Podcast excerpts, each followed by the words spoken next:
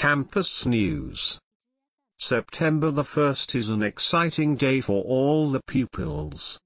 On the first day of the new term, all the pupils come to school happily to meet their new teachers and new friends. On September the 1st, 2017, each kid of our school received a little seed wrapped in a red packet. Each seed stood for a nice wish for the new term. Also on that day, the school held a very big ceremony for the new term. During the ceremony, many kids showed their nice performances. Children got ready for the new term.